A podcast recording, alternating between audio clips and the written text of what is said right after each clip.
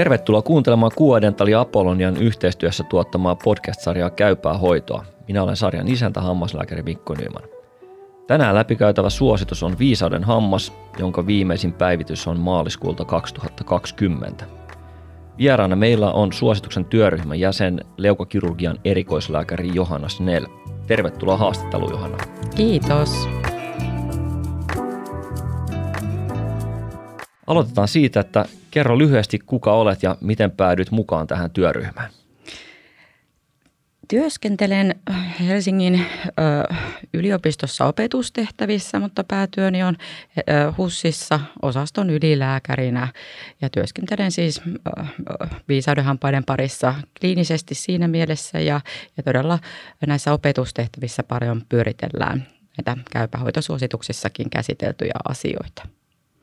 Ja mä pyydettiin tähän työryhmään ilman muuta su- suostuin. Tämähän on mielenkiintoinen tehtävä ja pääsee vähän syvemmälle itse tähän käypähoitosuositukseenkin. Aiemmissa käypähoitosuosituksissa en ole ollut mukana. Miten tähän käypähoidon parissa työskentelyyn, mitä koet, että se vaatii erityisesti ja mitä sitten myös antoi siinä vastapainoksi? Me tavattiin työryhmän jäsenten kanssa useamman kerran ja käytiin sähköpostikeskustelua monestakin asiasta ja jokaisella oli omat tehtävänsä ja omat osa-alueensa, joihin sitten perehdyttiin. Vaikka kyseessä oli päivitys, niin siitä huolimatta se oli kyllä ihan iso urakka ja kaikki kyllä joutuivat sananmukaisesti töihin. Ja se, mikä omalta kohdalta ehkä siinä avautui, niin huomasin, että erityisesti muun muassa näiden näytönastekatsausten kirjoittaminen ja niihin perehtyminen ja, ja todella sen näyttöön perustuvan ää, ohjeen tai suosituksen laatiminen, niin, niin kyllä se edellytti aika paljon ja opin itsekin siinä työn ohella kaikenlaista. Ja mukavaa oli myös keskustelut työryhmän jäsenten kanssa, sillä nämä asiat ei suinkaan ole ihan mustavalkoisia ja suoraviivaisia. Ja yksittäisiin tutkimuksiin ei tietenkään voi luottaa, vaan tarkoitus on koota semmoinen isompi kooste ja antaa, antaa laajemmassa mittakaavassa suosituksia. Sitten voitaisiin käydä vähän läpi tätä suosituksen tavoitetta. Pystyykö sen, sen tiivistämään yhteen tai muutamaan lauseeseen, mitä, mitä tällä haetaan? Joo, käypähoitosuosituksella, niin kuin muillakin käypähoitosuosituksella tavoite on yhdenmukaistaa hammaslääkäreiden hoitopäätöksiä ja, ja myös parantaa hoidon laatua. Ja nyt tämän viisauden hammaskäypäshoitosuosituksen tavoitteena on ehkäistä viisauden hampaiden aiheuttamia terveyshaittoja ja niistä aiheutuvia kustannuksia. Ja tosiaan suositus on suunnattu terveydenhuollon ammattihenkilöille ja nimenomaan näitä asioita pohtiville ensisijaisesti. Varmasti osa potilaistakin saattaa käydä kurkkaamassa käypähoitosuositusta, että siinä mielessä laaja levikkikin mm. tällä on. Tuo on kyllä hyvä. Use, usein ainakin itse vinkkaan potilaalle, just jos on puhetta juurikin viisauden hampaista ollut, niin että kannattaa käydä katsomassa sieltä, että puhutaan poistosta, että miksi se ehkä kannattaisi tehdä – nytten eikä myöhemmin. Niin. Sitten pikkusen yleistietoa viisauden hampaaseen liittyvistä ongelmista ennen kuin mennään hoitoon ja muuhun. Eli minkälaisia ongelmia nämä nyt ihmisille aiheuttavat sitten? Monenlaisiakin ongelmia, mutta erityisesti nuoressa aikuisväestössä kyllä se perikoroniitti siellä osittain puhkea, puhjeneen hampaan tai puhkeamassa olevan hampaan kohdalla on varmaan se yleisin ja vaivaavin seikka, mutta kyllähän viisauden hampaat siinä missä muutkin hampaat voivat karjoitua ja sitten aiheuttaa viereisiin hampaisiin kaikenlaista haittaa. Ähm, viisauden hampaista voi koitua kaikenlaista kipua, mahdollisesti jopa sairauspoissaoloja, toistuvia käyntejä äh, hammaslääkärin vastaanotolla ja äh, sitten tietysti parodontiumin ongelmat yhtenä osana – ja kaikenlaiset lääkitykset vielä edellisten hoidoksi päälle. Ja sitten jos päädytään viisaudenhampaan poistoon, niin siinä on sitten vielä omat rasitteensa. Miten yleisiä nämä viisaudenhammasongelmat on? Kyllähän viisaudenhampaat koskettaa todella lähes koko väestöä, että muutamalla prosentilla ainoastaan puuttuu kaikki viisauden hampaat ja on noin 90 20-vuotiaista on suussa ainakin yksi puhkeamaton tai osittain puhjennut viisauden hammas. Ja suussa näkyvien viisauden hampaiden määrä kuitenkin laskee iän myötä. Eli siinä 30 ja 65 vuoden välillä poistetaan hampaita ja ne suussa näkyvät viisaudenhampaat ikään kuin katoaa sieltä suusta, niin se tippuu sitten se viisaudenhampaiden, suussa näkyvien viisaudenhampaiden määrä 35 prosentista ihan sinne 5 prosenttiin. Että iäkkäämmissä ryhmissä niitä viisaudenhampaita sitten ei ole. Niin siitä, niistä prosenteista jo pystyy vähän päättelemään, että kyllä ne viisauden hampaat ja niiden poistot pyyhkiytyy monella tavalla väestön läpi eri ikäryhmissä. Ja sitten siihen 30, 32 ikävuoden kohdalla, niin kaikkiaan kahdella kolmesta on poistettu ainakin yksi viisauden hammas. Tietenkin iäkkäämmillä ongelmia on vähemmän, koska heillä on vähemmän viisauden hampaita suussa. Mutta miten ylipäätään esimerkiksi perikoroniitti, onko se, onko se niin yleisempi nuorilla ihmisillä vai voiko se ihan yhtä lailla tulla iäkkäillä ihmisillä? Ilman muuta ne viisaudenhammashaasteet liittyy, tai sanotaan vaivat liittyy siihen nuorempaan väestöön silloin, kun se hammas on puhkeamassa ja erityisesti se perikoroniittivaiva ilmenee. Ja totta kai sitten ne vaivat kun hammasvon ikään kuin puhkeaminen on pysähtynyt siinä 25-6 ikävuoden kohdalla, niin, niin se ei enää samanlaista vaivaa aiheuta, mutta ne vaivojen piirteet muuttuu sitten iän myötä. Ja äh, sitten myöhemmin, myöhemmällä iällä, jos viisaudenhampaita poistetaan, niin ne poistot saattaa olla haastavampia ja komplikaatiot vähän äh, yleisempiä mitä vanhempaan ikäluokkaan mennään.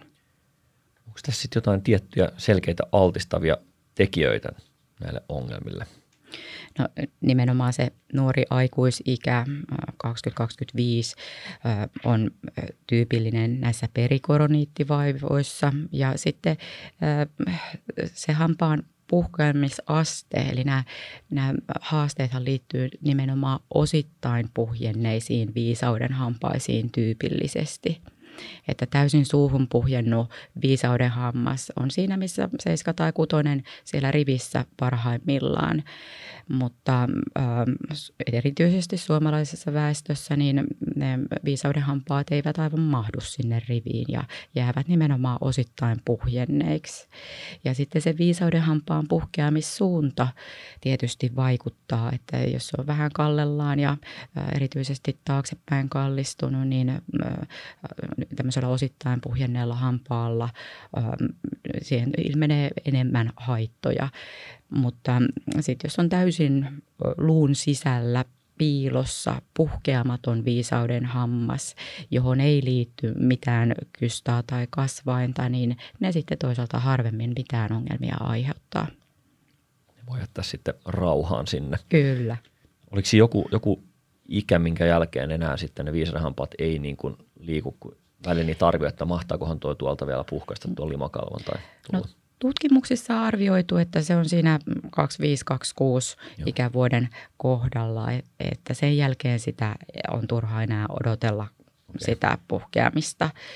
Että varmasti yksilöllistä vaihtelua on jonkin verran molempiin suuntiin, mutta karkea nyrkkisääntö on kyllä se, että, että 25 ikävuoden, ikävuoteen mennessä tai 26 ikävuoden jälkeen sitä puhkeamista ei juuri enää tapahdu.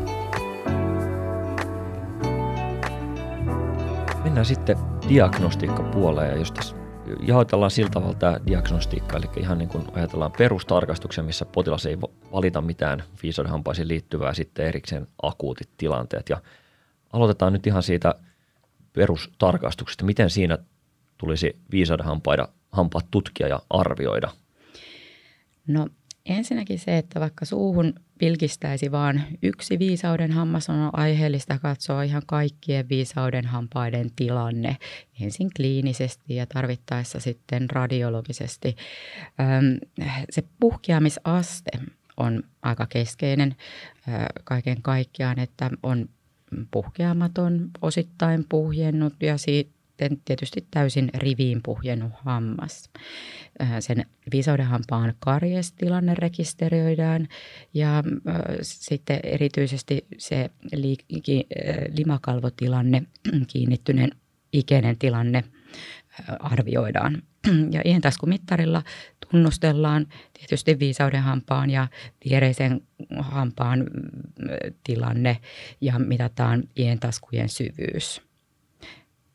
Joo, tota, mä olen pohtinut usein, että mil, missä, äh, onko sillä väliä sillä iällä, että milloin, sen orton ottaa. Että jos sanotaan, että tulee 20-vuotias potilas ja sieltä pilkistää pikkusen yksi viisan hammas, mutta se ei aiheuttanut mitään harmia, niin onko se silloin jo niin kuin järkevä ottaa siinä vaiheessa se orto vai kannattaako vielä odottaa kenties pikkusen lisää? Koska kuitenkin jos ne liikkuu sieltä ja aikomus on poistaa, niin sitten kaikille tarvitaan kuitenkin uusi orto, jos se ei ole samassa asemassa enää siellä mm. mitä oli pari vuotta sitten vaikka? Varmaan siihen ei ole mitään semmoista yhtenäistä mm, ohjetta tai suositusta, mutta jos nähdään osittain puhjennut viisauden hammas ja tavoitteena olisi ehkä jos se ajatellaan, että se aiheuttaa jotain haittaa eikä todennäköisesti pääse suuhun kunnolla puhkeamaan, niin kyllä siinä lähdetään kuitenkin siihen suuntaan, että jos on oletettavissa olevaa haittaa, että se hammas poistettaisiin siinä nuorella aikuisiällä, niin ei sitä hirveän pitkälle kannata tietysti pitkittää sitä hyvän röntgenkuvan ottamista. Että kyllä se röntgenkuva kuuluu keskeisenä siihen viisauden hampaiden tilanteen selvittämiseen selvittämiseen. Ja yhden viisauden hampaan kohdalla niin samalla tulee sitten selvitettyä myös muiden viisauden hampaiden tilanne radiologisesti. Että, että ei välttämättä nyt aivan ensi istumalla, mutta, mutta ei kannata lykätä sitä kuitenkaan pitemmälle, sillä se kokonaistilanteen selvitys tietysti pohjaa sekä kliiniseen että röntgenologiseen näkymään. Sitten voitaisiin taas käydä se akuutin tilanteen diagnostiikka. Se nyt on usein aika ilmeinen, kun semmoinen potilas tulee, mutta mitä siinä, siinä tulisi, miten potilas tulisi tutkia, jos hän tulee akuutin vaivan vuoksi, joka viittaa vaikka alaviisauden hampaan ongelmaan? On montakin asiaa ja ne akuutit tilanteet ja niiden vakavuus on tietysti jatkumo, että akuutit tilanteet pitää sisällään lieviä paikallisia perikoroniitteja tai laajoja, syviä viisaudenhampaasta lähtöisin olevia infektioita ja jopa syviä kaulapaiseita. Ne tietysti harvinaisia tässä populaatiossa, mutta jos potilas hakeutuu hoitoon viisaudenhammasvaivan vuoksi, niin on syytä katsoa myös niiden muiden viisaudenhampaiden tilanne siinä ohessa. Ja ensiksi tietysti arvioidaan sen infektion vakavuus ja laajuus. Aloitetaan ihan ulkoisesta tarkastelusta, palpoidaan kasvojen leuan alu, alus, alue ja kaulan tilanne ja suun pohja sekä määritellään se, että onko se leviämässä oleva infektio. Ja suun sisäisessä tutkimuksessa kiinnitetään huomiota erityisesti niin kuin siihen paikalliseen turvotustilanteeseen ja mahdolliseen märkävuotoon siitä viisaudenhampaan seudusta. Lisäksi hyvä anamneesi tietysti on tärkeä. Eli kannattaa potilaalta tietysti tiedustella tarkasti, että miten, milloin oireet alkoi, minkä tyyppisiä ne oireet on ollut ja kuinka pitkään ne on jatkunut, onko vastaavaa oiretta ollut aikaisemmin. Ja sitten ihan tämmöisiä, mitkä välillä ehkä unohtuu, niin mitkä on siellä altistavina tekijöinä, että onko mahdollisesti joku taustasairaus, joka voisi lisätä infektioriskiä. Ja muun muassa tupakointi ja alkoholin käyttö ilman muuta kannattaa, kuten kaikissa hammasperäisissä infektiotilanteissa ja muutenkin potilaalta, niin kysyä.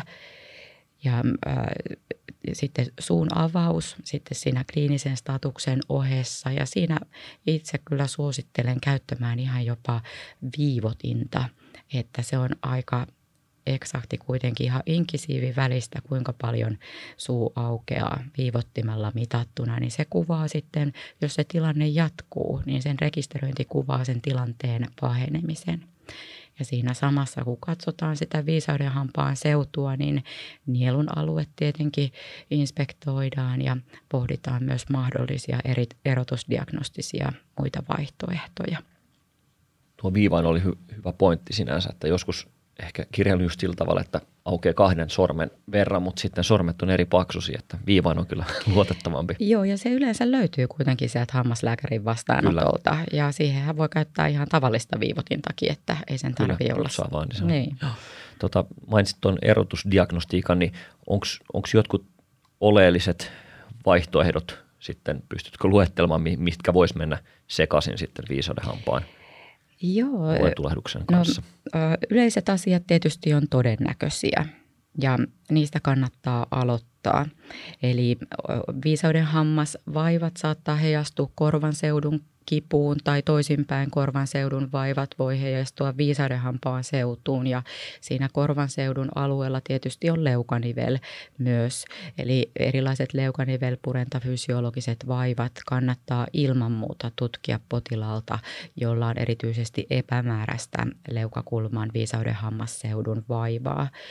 Ja äh, sitten ihan hammaslääkärin tavanomaiseen tutkimukseen tietysti kuuluu tutkia ne viereiset hampaat ja mahdolliset muut syyt, mitkä olisi siinä ihan hampaiston alueella. Et nämä on ne varmasti tyypillisimmät ja ehkä semmoiset muut nielun alueen infektiot, tonsilliitit ja ehkä paikoin jopa veritonsillaari abskessityyppiset alueet on hyvä pitää mielessä. Sitten voisi vielä lopuksi tähän lyhyesti näistä kuvantamisvaihtoehdoista. Varmaan se orto on se niin standardi tässä, mutta missä tilanteessa voi pärjää jollain muulla tai vaihtoehdolla kuin ortolla? Ainahan se äh, panoraamatomografia kuvaa ei ole käytössä, että se on ihan ymmärrettävää, on, on erilaisia tilanteita ja työpisteitä, toimipisteitä, mihin potilaat tulee. Joissain tapauksissa voidaan ajatella, että se periapikaaliröntgenkuva on ok erityisesti siinä alkuvaiheen diagnostiikassa ja erotusdiagnostiikassa ja se soveltuu parhaiten yläviisauden hampaiden kohdalle ja ehkä joissain erityistapauksissa myös siihen alaviisauden hampaan alueelle, mutta kyllä se panoraamatomografiakuva on se mitä toivotaan käytettävän ja käypähoitosuositus alleviivaakin nimenomaan sitä laadukasta röntgenkuvaa. Ja KKTT tulee sitten kyseeseen, jos on haasteellisempaa vaikka hermokanavan kanssa. Kyllä, ja se, se on ilman muuta kuvantaminen, jota ei pitäisi rutiininomaisesti käyttää ja erityisen harkinnan perusteella sitten toimenpidettä tekevä hammaslääkäri voi ajatella sitä KKTT-kuvausta ja se tietysti tulee esimerkiksi näissä epätyypillisissä oireissa myös kyseeseen, että siitä saattaa saada lisätietoa myös siihen ympäröiviin kudoksiin liittyen. Pohditaan vähän sitä, että milloin pitäisi poistaa ja milloin ehkä sitten ei. Ja aloitellaan yleisimmistä näistä poiston aiheista. Mitkä, mitkä on nyt selkeimmät syyt, milloin viisisammas kannattaa ehdottomasti poistaa? Varmaan ehdottomasti on semmoinen vähän, sitä voi vähän pehmentää, että ainahan nämä poistot pitää harkita potilaskohtaisesti ja tapauskohtaisesti. Eli peilata siihen potilaan yleisvointiin, yleistilaan, oireiden vaikeusasteeseen ja sitten myöskin siihen itse viisauden hampaaseen ja sen asentoon. Mutta että yleisimmät poiston aiheet ovat tietysti, tuossa aiemminkin mainittiin, niin tämmöiset perikoroniitti, hampaat ja potilaan subjektiiviset oireet, kipu, turvotus, paha maku, märkä vuoto. Ja sitten jos on suunavaamisvaikeutta ja ö, kuumeilua, niin ilman muuta. Se on kuin tikku sormessa. Eli kyllä ö, meidän hammaslääkäreiden tehtävä on tietysti hoitaa vastaavasti niin kuin hammas pois kuin tikku sormestakin pois. Sitten, että, että ne syy, syyllinen hammas olisi syytä poistaa. Mutta sitten on toki muitakin syitä, eli, eli esimerkiksi joissain tapauksissa oikomishoidollisissakin syistä ortognaattinen kirurgia tai sitten jos ajatellaan jonkun mm, perussairauden tai sen hoidon vuoksi poistoa. Ja varmasti on myös jotain ammatteja, missä niin kuin kannattaa vähentää riskejä. Ainakin joskus kuulut, että lentäjällä esimerkiksi niin vähän herkemmin ehkä kannattaa poistaa, jos on oletus, että voi aiheuttaa ongelmaa. Varmasti siinä on jo ajatus, että ei kesken jonkun työtehtävän aiheuttaisi ongelmia ja äh, ehkä siinä tullaan just näihin ennakoiviin poistoihin sitten. Joo, niistä sitten seuraavaksi.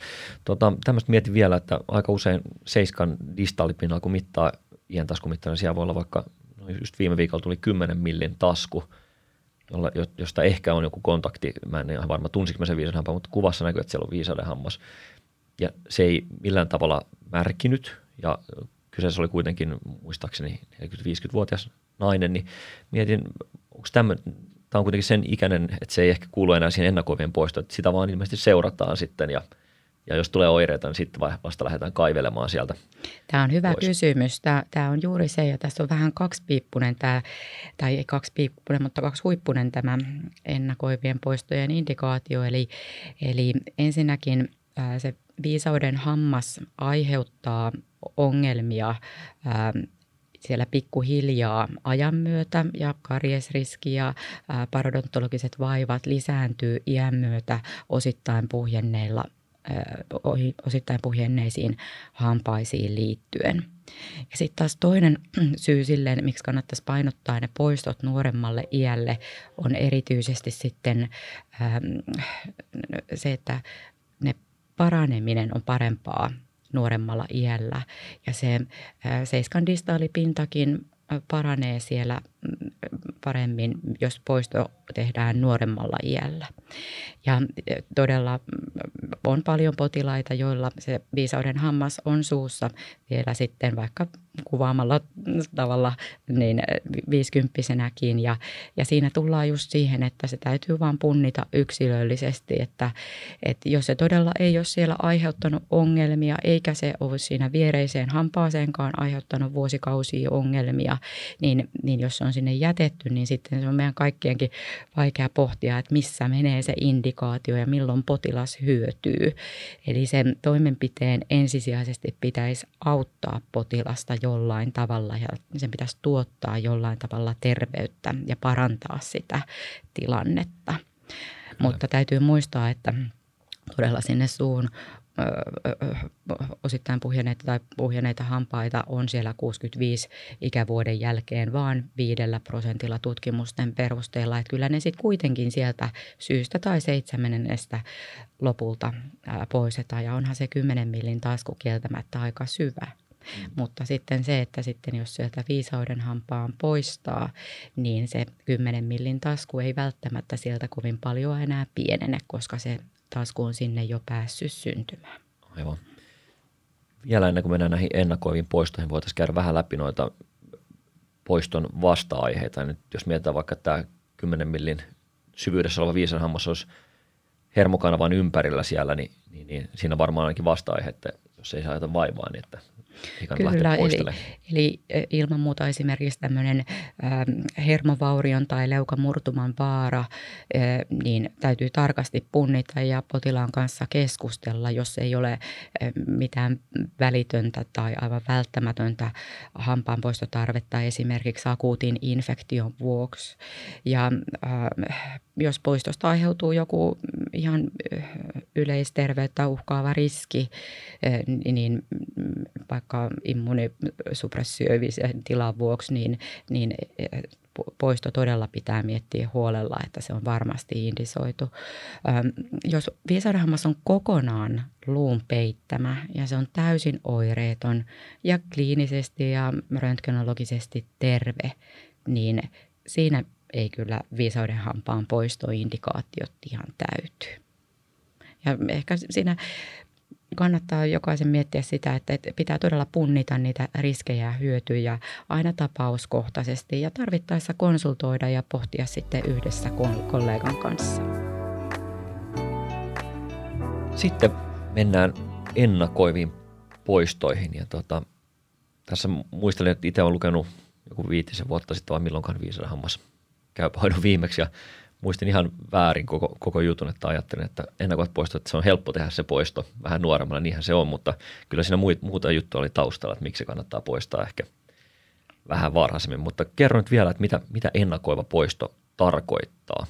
No siinä on ajatus se, että jos on ennakoitavissa, että se osittain puhjennut tai suun kokonaankin puhjennut hammas tulee aiheuttamaan haittaa, niin pyritään poistamaan sinne 25 kuuteen ikävuoteen mennessä. Se nyt on liukumo, ei se sitä tarkoita, että jokaiselta täsmälleen 25 ikävuoteen mennessä pitää poistaa viisauden hammas, jos sitä on ennakoitavissa olevaa haittaa. Ja nämä, esimerkiksi semmoinen osittain puhjennut hammas, jossa on laajentunut kruunufollikkeli ja ne hammas on lähellä purentatasoa, on niin kuin, ö, vähän hankalasti ö, kenallaan taaksepäin kallistunut, niin pyritään poistamaan, jotta vältetään hampaan karjesriskejä ja viereisen hampaan karjesriskejä, parodontiumin ongelmia. Ja täytyy muistaa, että se osittain puhjennut hammas kantaa kuitenkin mukanaan bakteerikuormaa, jolla on vaikutusta koko suun terveyteen ja erityisesti sinne alamolaarien viereisten hampaiden terveyteen. Siinä ilmeisesti oli siis ajatus nimenomaan, että se asettuu myös paremmin ne kudokset siis sinne Kyllä, eli se, nuorella. Joo, nuorella siellä on vähän erilainen se paranemiskapasiteetti, eli se seiskan distaalipinnan tasku, luutasku todennäköisemmin sieltä asettuu nuoremmalla iällä. Ja totta kai siihen vaikuttaa paikalliset tekijät ja myöskin potilaskohtaiset tekijät ja keskeisenä se hampaan asento ja jonkin verran myös se hampaanpoistotekniikka. Mutta isoina linjoina se, että nuoremmilla ne vaan sekä paranee paremmin se poistoalue – että sitten toisaalta tulee vähemmän komplikaatioita ja teknisesti se poisto on usein nuoremmalla iällä helpompi toteuttaa. Okei, eli jäljellä on alle 26-vuotiaalta, jos on odotettavassa ongelmia. Sitten voitaisiin mennä tähän tota, ihan hoitoon, eli miten näitä viisaudenhampaita sitten, ongelmaviisaudenhampaita hoidetaan. Ja aloitetaan nyt tuosta akuutti perikoroniitti Tämä on se yleinen vastaanotolla, niin mit, miten siinä lähdetään sitä viemään eteenpäin sitä hoitoa? Niin, ensisijaisesti pitäisi pyrkiä sen tulehtuneen hampaan poistoon. Kaikki ymmärtää sen, että se ei ole aina teknisesti välttämättä siinä vastaanotolla mahdollista, mutta se pitäisi sen poiston painopiste pitäisi olla enemmän siellä akuuttia tilannetta lähempänä, jotta potilas ei joudu siihen kierteeseen, että se viisaudenhammas on tulehtunut ja sitten se on vähän subakuutisti tulehtunut ja taas akutisoituu ja potilas joutuu semmoiseen käyntikierteeseen. Ja vastaava, kun mainitsin tuossa aikaisemmin siitä tikusta sormessa, niin kyllä meidän pitää pyrkiä tulehtuneiden hampaiden poistoon. Ja se toissijaisena hoitona sitten, jos siihen ei ole mahdollisuutta päivystysvastaanotolla, niin ihan perikoroniittisen alueen mekaaninen puhdistus ja käsittely kloreksidiinivalmisteella. Mikäli kyseessä on kariesvaiva, niin ihan siinä, miten muutkin karieshampaat, niin ensivaiheen hoito, mutta todella ehkä suositus nyt ja työryhmässä pohdittiin sitä, että painopistettä pitäisi pyrkiä saamaan sinne päin, että jos potilaalla on akuuttia tai subakuuttia vaivaa, niin tavoitteena olisi mahdollisimman ripeästi se viisaudenhampaan poisto. Ja tarvittaessa tietysti täytyy katsoa myös se vastapuria sieltä. Eli sehän on usein sitten sen perikoroniitin pahentaja, se yläviisauden hammas, joskus seiskakin siellä, niin sitä voi harkita vaikka kevennettävästä purennasta tai sen yläkasin poistoa siinä, jotta mm, perikoroniittinen kudos siellä erityisesti alaviisauden hampaassa, jossa ne vaivat yleisimmin on, niin ei liiskaannu se pehmyt kudos. Joo, toi on semmoinen, niin mikä itsellä on jäänyt opinnoista mieleen, että usein jos puolen tunnin ajan potilas tulee ja ei ole mahdollista alkaa leikkaa alaviisan hammasta, niin katsoo se yläviisuri ja jos se ärsyttää, niin se pois ja sitten varaa erikseen sen. Joo, näissä tulee vaan pohdittavaksi aina se, se on tietysti helppo pohtia ja vaikeampi toteuttaa, mutta yleisellä tasolla niin lyhyet ja ripeät päivystyskäynnit usein johtaa siihen, että potilaalle pitää varata aina uusi aika. Tämä on ehkä yleisesti päivystysasiaa pohtien, että, että jos ne päivystyskäynnit jollain kommervenkillä saisi hiukan pidemmiksi, niin meillä olisi ehkä valmius ihan muitakin päivystysasioita hoitaa paremmin siinä yhdellä vastaanotolla, jotta potilas välttyy siltä äh, uudelta käynniltä. Kyllä. Tota, näitä aina välillä tulee vastaan potilaat, jotka on joltain poistettu osittain puhjennut vaikka alaviisauden hammas ja, ja sitten siellä on yläviisauden hammas paikallaan. Miten sä näet, muistaakseni suosituksessa tästä ei puhuttu, miten ylipäätänsä se tilanne on, että jos, jos poistetaan vastapuria, joka on viisan hammas, niin olisiko se järkevä poistaa se toinenkin sieltä vastapäätä, jos sille ei mitään funktiota enää sen jälkeen, vai pitääkö siihenkin löytää joku selkeä indikaatio, että se Eli poistetaan? tarkoitat saman puolen viisauden hampaiden Joo, Joissain tapauksissahan se hammas saattaa, se vastapuria saattaa, tai ei välttämättä vastapuria, mutta ylähammas saattaa ollakin purennassa alahampaiden kanssa, että se täytyy yksilöllisesti katsoa, mutta, mutta se, että onko siitä purennallista hyötyä tai onko siinä elongoitumisriskiä ja näin edelleen, niin se, se täytyy arvioida. Ja ehkä myöskin niin, että miten se on puhdistettavissa se ylähammas. Siitä ei ole tietääkseni mitään tutkimusnäyttöä ja semmoista suoraa suositusta siihen, että, että aina pitäisi jotenkin poistaa myös se vastapuria, mutta teknisesti potilaan kannalta, jos sille on indikaatio, niin se on hyvin luonteva tehdä siinä samassa toimenpiteessä ja ikään kuin samoilla jälkivaivoilla. Ja äh, sitten se on vielä saman puolen äh, toimenpide, niin tietysti kannattaa kombinoida se viisaudenhampaan poisto myös yläleuasta tai jos poistetaan ylhäältä, niin mahdollisesti alaleuasta sitten samaan, jos vaan mahdollista, mikäli indikaatiot ovat. Joo. Puhuit siitä ö, mekaanista puhdistamista, jos ei sitä lähdetä nyt poistamaan sitä osittain puhjennutta alaviisauden hammasta, niin ö, onko siinä onko se vaihtoehto, että jos siinä näkyy selkeästi se kudos, mikä kerää sen sinne, niin että siitä tekisi pienen avauksen siihen kudokseen ja jättäisi sen niin, kuin niin sanotun pienen haavan ja varaa sitten vaikka viikon päähän sen leikkausajan? Ähm, siitä ei suosituksessa muistaakseni ole mainintaa ja ähm, pääsääntöisesti niin, että sitähän on joissain sekä oppikirjoissa että, että äh, mahdollisesti jossain opetuksissa näin pidetään yhtenä mahdollisuutena, mutta ei se pitäisi olla rutiininomainen toimenpide kuitenkaan. Että se harvoin auttaa sitä puhkeamista ja toisaalta se aiheuttaa siihen kudokseen ähm, laajemman trauman, että ensisijainen ehkä kuitenkin pitäisi olla se alueen puhdistaminen ja ähm, mahdollisimman pian sitten hampaan poistokin. Siellä puhuttiin hampaanpoiston tekniikasta myös suosituksessa ja mä nyt näkisin, että me ei tarvitse tässä mennä siihen tekniseen suoritukseen hirveän laajasti ja tai välttämättä ollenkaan. Ja bongasin vaan semmoista, että siinä on tosiaan video löytyi sieltä suosituksesta, missä näytetään ala viisadhampaan leikkauksellinen poisto. Oikein, oikein hieno opettavainen video. Ja toisaalta sieltä löytyi myös piirrokset erilaisista vaihtoehdoista, avausvaihtoehdoista siihen, miten sitä tota, voidaan sieltä lähteä poistaa. Jos haluat lyhyesti sanoa jotain alaviisadhampaan leikkauksiin liittyvistä teknisistä jutuista, niin kerro vaan jotain oleelliset vinkit ehkä tai mitä suosituksessa sanotaan. Joo, tosiaan leikkaukselliset poistot kohdistuu tyypillisimmin alaviisauden hampaisiin, mutta leikkauksellisiin poistoihin liittyvät haasteet sitten kun lähdetään leikkaamaan, niin liittyy sekä ylä- että alaviisauden hampaisiin. Että ensinnäkin toimenpiteen tekijällä pitää olla riittävä kokemus ja sitä kokemusta sitten kannattaa kerryttää uran aikana, käydä seuraamassa kokeneemman toimenpiteen tekijän työtä ja sitten jotenkin pitää olla varmuus siihen, että, että tietää mitä kompastuskiviä tulee mahdollisesti poiston aikana.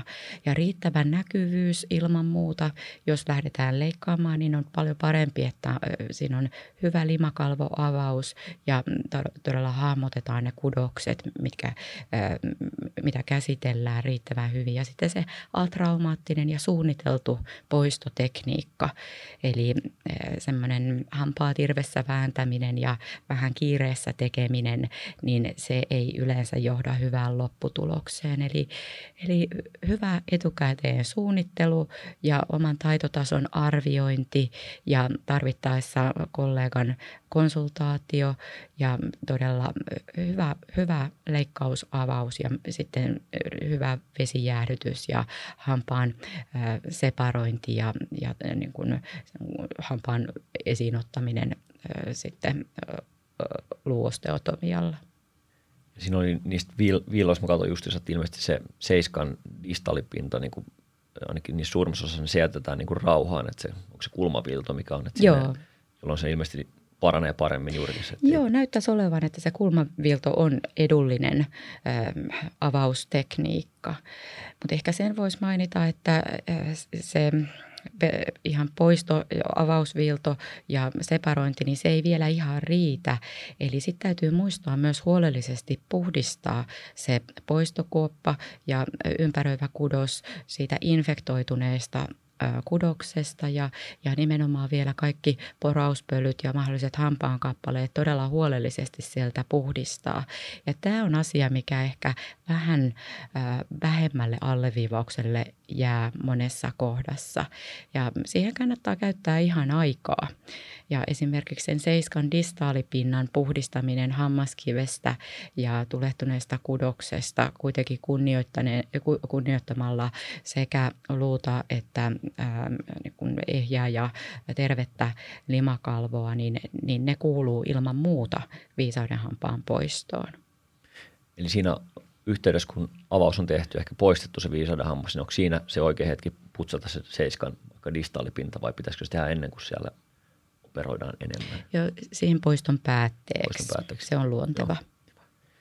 Tota, sitten just tätä jään, jäännöstaskun ehkäisyä, sitähän tässä, siitä puhuttiin paljon kanssa, niin ähm, kuinka yleinen ongelma se nyt on sitten eri-ikäisillä ihmisillä?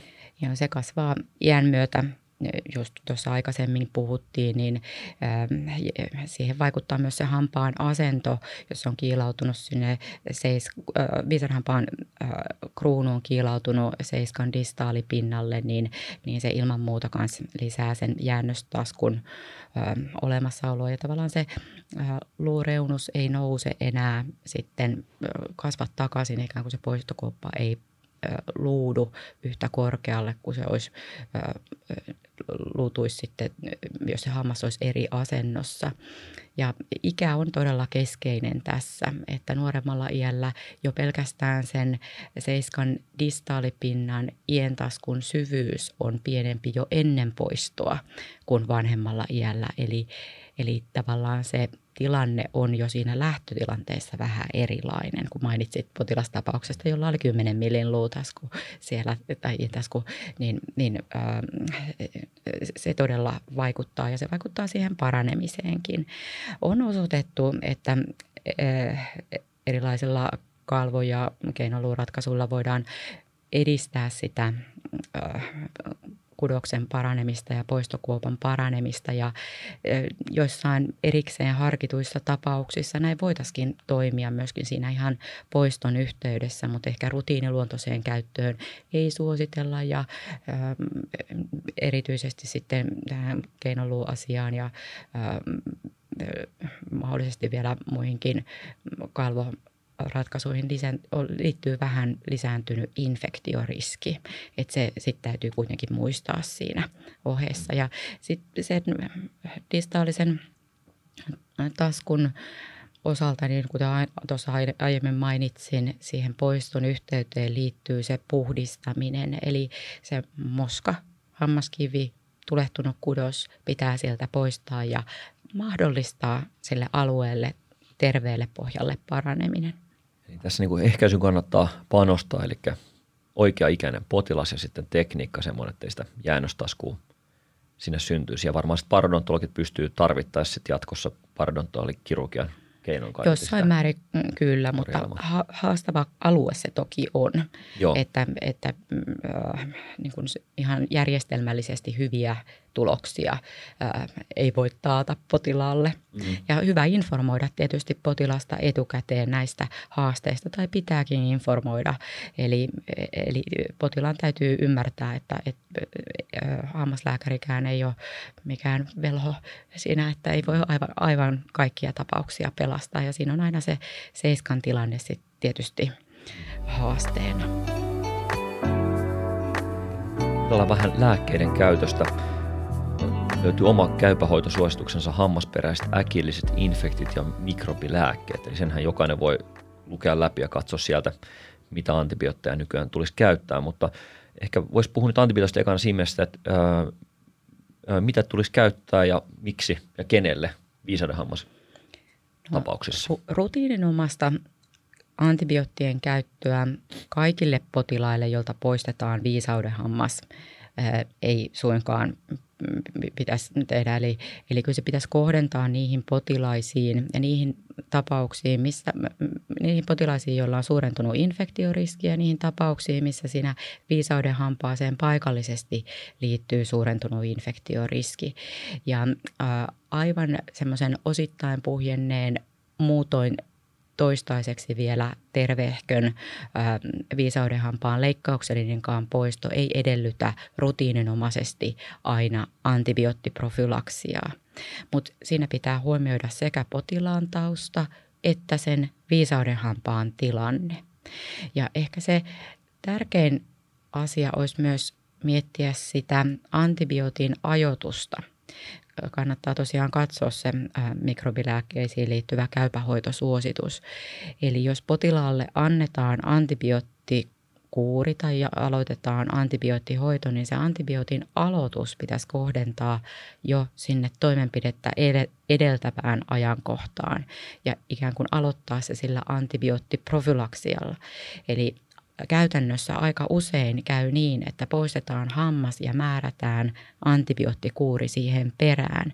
Ja tästä me keskusteltiinkin käypähoitosuositustyöryhmässä ja yleisestikin, että, että jos se painopiste olisi siinä, jos tiedetään, että aloitetaan antibiootti, niin nimenomaan siinä poistoa edeltävästi, niin silloin se olisi oikea-aikainen ja kohdistuisi nimenomaan siihen hetkeen, kun se toimenpide tehdään.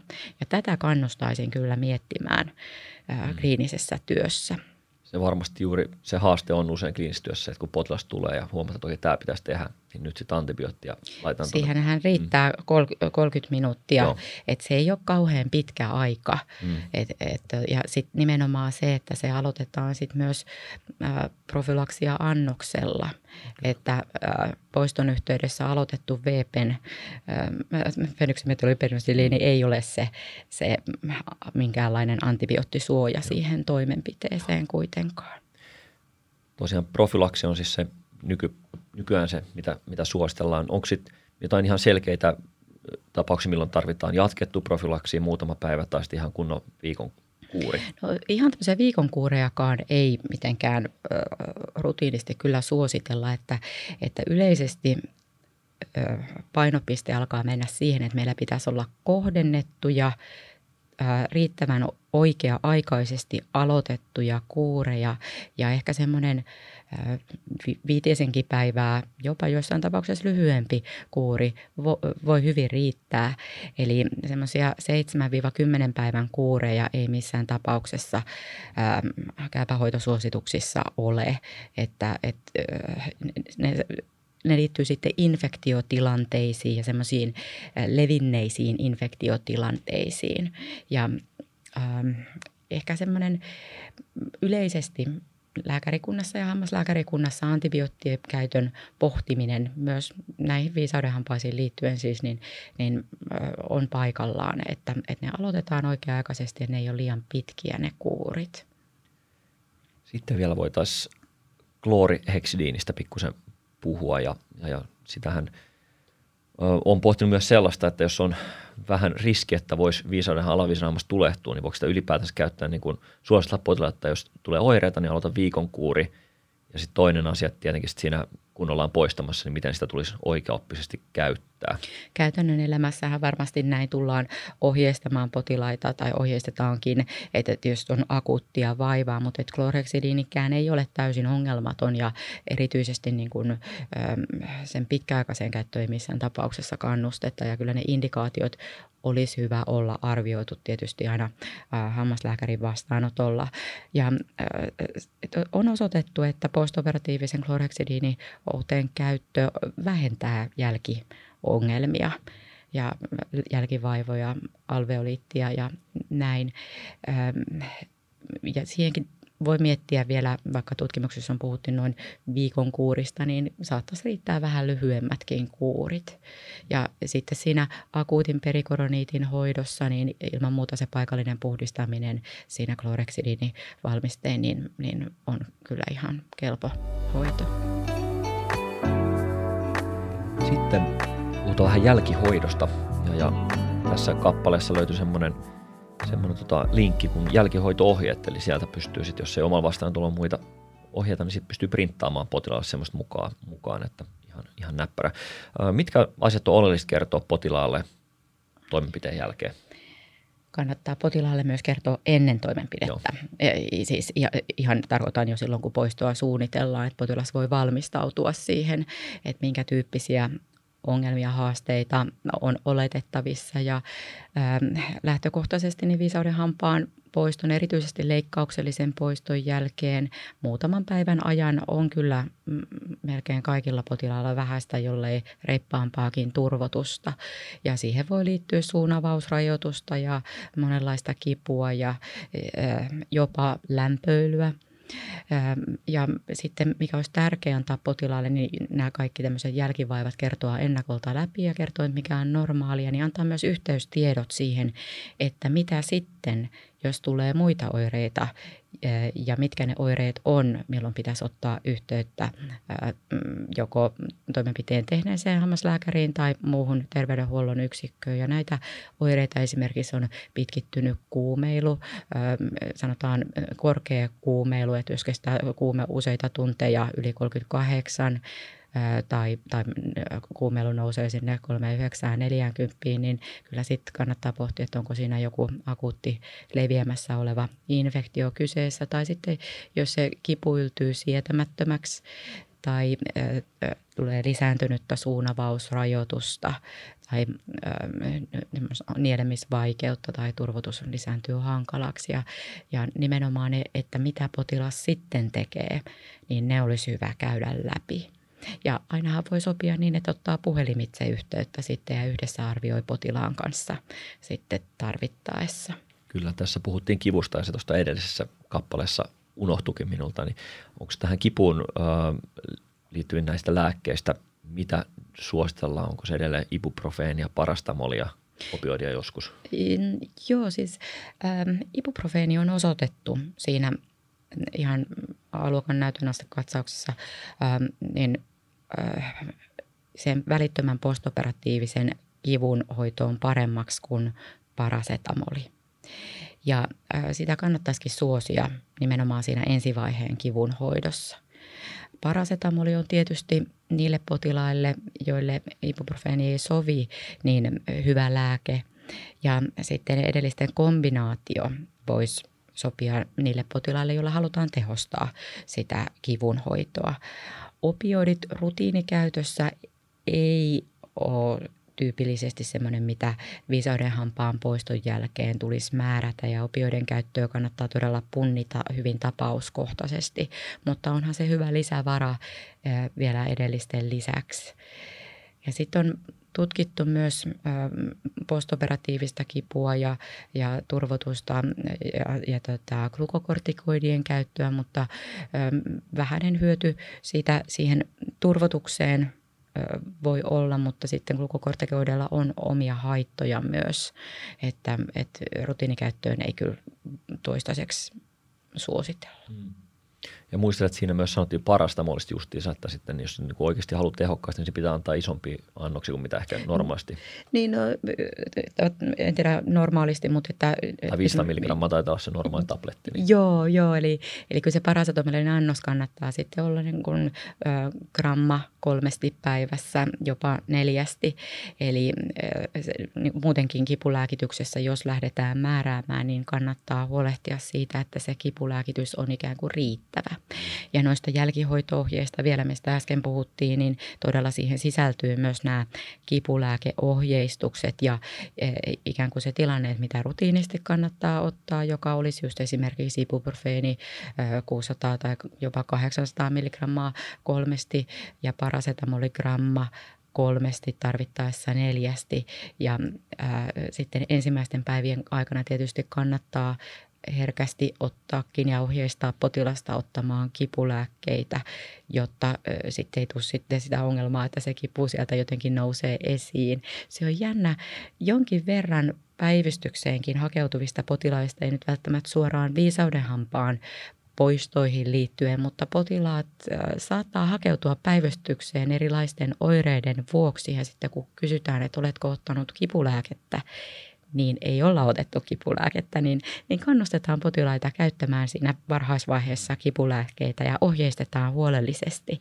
Ja sitten täytyy olla vielä se vara, että entä sitten kun tämä ohjeistus ei riitä, niin mitä sitten? Eli sinne kannattaa jättää ne kaksi eri porrasta potilaalle. Sitten vielä komplikaatioista hieman ja onko jotain selkeitä semmoisia altistavia tekijöitä, mitkä voi johtaa sitten herkemmin komplikaatioihin viisauden hampaan poiston jälkeen? No ilman muuta sitten se hampaanpoistotekniikka siellä nyt ensimmäisenä, että, että enemmän tulee jälkiongelmia, jos se venyy se toimenpideaika. Tosin se usein sitten toimenpideaika on pitempi, jos se hampaanpoisto on haastavampi. Eli lähtökohtaisesti haastavissa hampaanpoistoissa on enemmän tietysti riskiä komplikaatioille. Ja Esimerkiksi tupakointi on sellainen, mikä kannattaa pitää mielessä. Se vaikuttaa poistoalueen paranemiseen ja ää, niin kuin hammaslääkäreiden muutenkin niin poistoon liittyen niin kannattaa kyllä kannustaa tupakoinnin vähintään vähentämiseen, mutta mielellään ihan lopettamiseen. Että se kuuluu siihen ihan pakettiin ja tietysti akuutissa tilanteessa sitä nyt ei voi sitä tupakointia lopettaa ikään kuin ennakoivasti, mutta kyllä se kuuluu meille terveydenhuollon ammattilaisille ihan muistuttaa potilaita sitä tupakoinnista ja haitoista. Ja sitten ne paikalliset tekijät, että jos siellä on kovin infektoitunutta kudosta, niin, niin totta kai siinä on lisääntynyt riski komplikaatioihin. Ja sitten muita komplikaatioita esimerkiksi on hermovauriot, joskin verrattain harvinaisia ainakin pysyvinä, niin sitten ehkä on hyvä muistaa se kielihermon vaurio, joka kuitenkin liittyy myös tähän viisaudenhampaiden poistoon, eikä suinkaan pelkästään se nervus alveolaris inferior.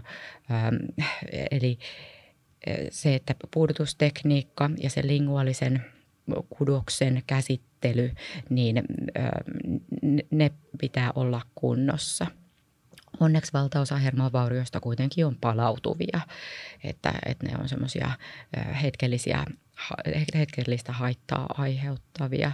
Ja onhan siellä sitten todella mahdollisuus, että leuka menee toimenpiteessä jopa poikki tai sitten mm, siinä viiveellä, jos siellä on iso ö, luupuutos alueella, niin, niin siinä tyypillisesti 2-4 viikon kohdalla sitten postoperatiivisen toipumisen aikana nämä on kuitenkin harvinaisia, mutta mahdollisia komplikaatioita. Ja se, semmoinen alveoliitti ja infektio-ongelmat ovat ehkä niitä tyypillisiä ja sitten semmoiset kipuoireet. Joo. Tuo alveoliitti varmaan tosiaan, kun se yleisimpänä on, niin sitten voisi lyhyesti käydä sen, että miten, mikä se nykyään se, ehkä se suositus on, mitä se tulisi hoitaa.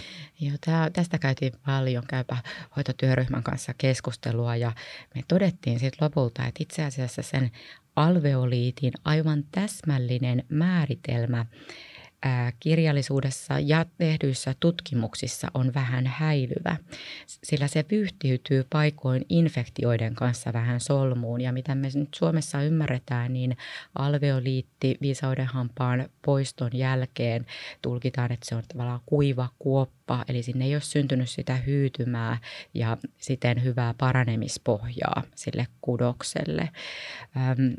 Mutta tosiaan tutkimuksissa ne menee vähän ristiin infektioiden kanssa ja äh, ehkä se keskeisin on, että puhdistetaan ensinnäkin, ennakoidaan se tilanne, puhdistetaan huolellisesti lähtökohtaisesti se poistokuoppa kaikesta muskasta ja porauspurusta ja muusta, mitä siellä on.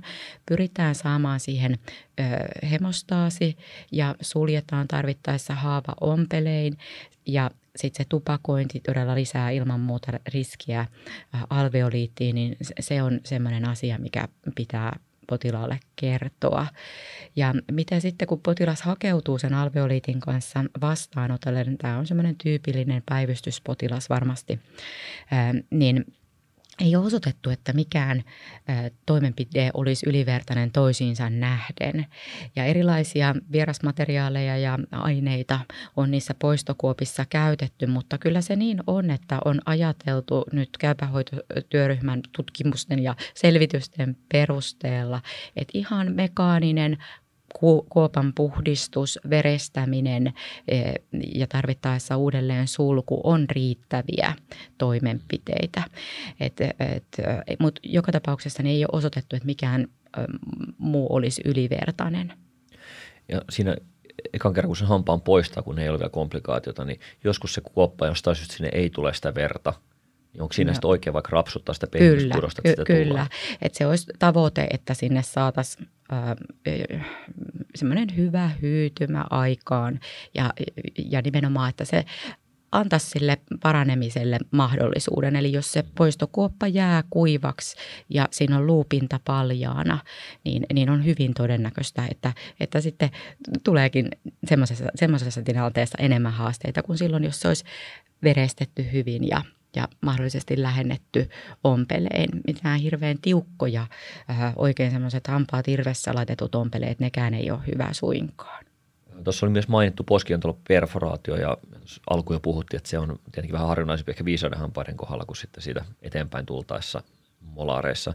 Ähm, miten sä näet viisauden hampaat ja perforaation? Onko se Joo, viisaudenhampaiden poistoihin totta kai erityisesti silloin, jos ne hampaat on, ö, pitää poistaa yläviisaudenhampaat leikkauksellisesti, niin kyllä sinne teknisesti ö, hyvinkin tulee ja voi tulla poskiontoloperforaatio, mutta siinä on se hyvä puoli, että todella ne yläviisauden hampaat, niin, niin ö, niiden kanssa harvemmin on poskiontolo perforaatiohaasteita, että ne liittyy enemmän tyypillisesti kutosta joskus seiskoihin ne perforaatio-ongelmat. Ja se limakalvo sulkeutuu mukavemmin siellä taka-alueella, ikään kuin posken pehmyt kudos ja limakalvo asettuu poistokuupan päälle suojaten nimenomaan sen perforaatioalueen.